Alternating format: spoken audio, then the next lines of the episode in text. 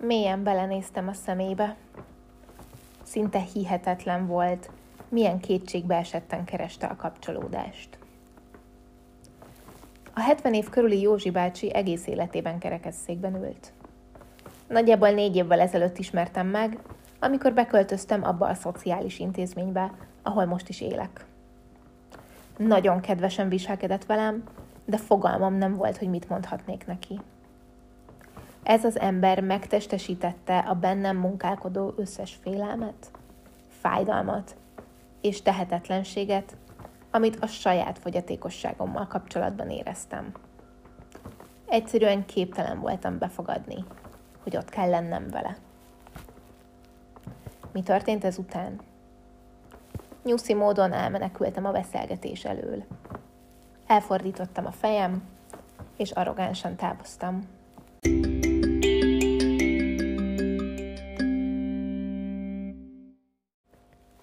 Egy múltbéli életemben rengeteget futottam.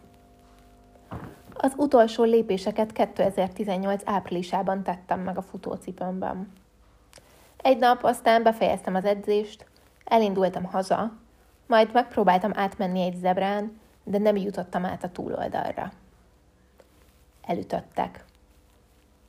Az ütközés során eltört az egyik nyaki csigolyám, megsérült a gerincvelőm, és azonnal lebénultam. Egyetlen pillanatra emlékszem csak az egészből, arra, hogy fekszem a földön, körülöttem minden a feje tetejére állt, és folyamatosan azt kérdezgettem, hogy miért nem tudok felállni. Életveszélyes állapotban vittek kórházba, két hónapig intenzív osztályon, hat hétig pedig lélegeztetőgépen voltam. De most lelövöm a poént. Túléltem, és már nincs szükségem lélegeztetőgépre. Ugyanakkor sokáig tartott, mire felfogtam, hogy a lélegeztetőgéptől való elszakadás nem a kemény munka végét, hanem éppen az elejét jelentette. A túlélés miatt érzett eufória életem legédesebb győzelme volt. A valóság azonban nem lehetett volna ennél keserűbb. A balesetet követő első évben állandóan azt kérdezgettem, miért történt velem mindez. Nem tudtam feldolgozni, hogy nem tudom ellátni magam, és kerekesszékkel kell közlekednem. Haszontalannak, értéktelennek és egy hatalmas tehernek éreztem magam. Úgy éreztem, hogy az egész életem elveszítette az értelmét. Ekkor kellett abba az intézménybe költöznöm, ahol most is élek. Ekkor találkoztam Józsi bácsival.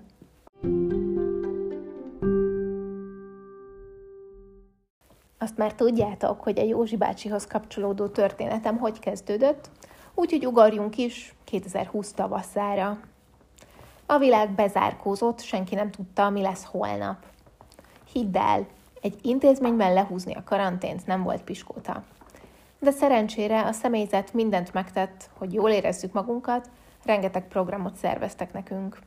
Ilyen volt például egy közös teaparti is. Nem volt túl sok kedvem kimozdulni a szobámból, de rászántam magam és részt vettem. Talált ki, kivel futottam össze abban a szobában, ahol a parti volt. Na-na, hogy Józsi bácsi mosolygott rám onnan. Mivel semmilyen menekülési utat nem láttam, ezért nem volt más választásom, visszamosolyogtam. Na jó, azért be kellett vallanom, hogy a friss kávé és a tea nagyon hívogató volt, úgyhogy ott maradtam. Magamban persze dühöngtem. Jézusom, mi fog itt történni? Ja, és a poén. Senki más nem vett részt a teapartin, csak Józsi bácsi és én. De szerencsére az öreg megmentette a helyzetet. Elkezdett mesélni az életéről. Mint kiderült, betegen született, egész életében segítségre szorult, és intézményekben nőtt fel. Sokat mesélt arról, hogy bántak vele régen, ha valamit nem tudott megcsinálni, és milyen büntetéseket kapott gyerekkorában. Először teljesen kiborított mindaz, amit hallottam, úgyhogy menekülésképpen kivámultam az ablakon. Egyáltalán nem akartam más nyomorával foglalkozni. Bőven elég volt nekem a sajátom.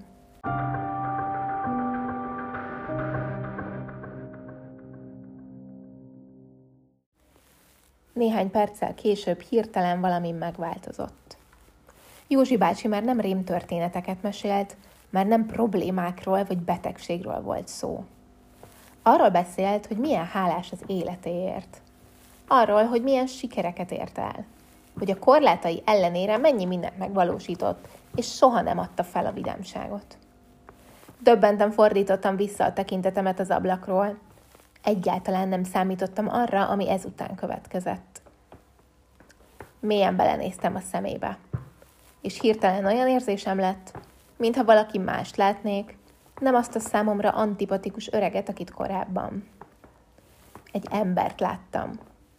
Olyan volt, mintha a lelkének a szépsége hirtelen az arcán is megjelent volna.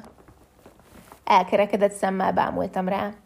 Azonnal átragadt rám is a lelkesedése, de azért be kell vallanom, hogy ebben a lelkesedésben némi bűntudat is vegyült. Szégyeltem magam, hogy ennyire könnyen elítéltem valakit, indok nélkül, csak azért, mert más, mint én. Megszédített a saját tudatlanságom. A negatív érzéseimet persze rövid időn belül átvette egy egészen különleges érzés. A meghatottság. Alig bírtam visszafolytani a könnyeimet, amikor megértettem, hogy ez az ember, vállalva a sebezhetőséget és azt, hogy esetleg nevetségessé válik, bátran megmutatta az esendő oldalát vagy talán ennél még sokkal többet. Az embert. Nehézségeivel, törekvéseivel és ambíciójával együtt. Józsi bácsi ekkor elégedett arccal ült velem szemben, mosolygott és láthatóan nagyon büszke volt. Meg is értem, mert igazából fantasztikus dolgot tett. Nem csak bátor volt, hanem talán tudatosan, talán nem, igazi tanítóvá vált. Számomra legalábbis biztosan. A bennem uralkodó közönyt és érdektelenséget felváltotta a kíváncsiság és a tisztelet. Odáig mentem, hogy érdeklődni kezdtem és kérdéseket tettem fel. Végre meghallottam az üzenetet. Bárhol, bármikor, bárkitől lehet tanulni, de persze nem kell nagy dolgokra gondolni, mert nem ott van a lényeg. Valójában a kis dolgok tesznek minket igazán emberivé.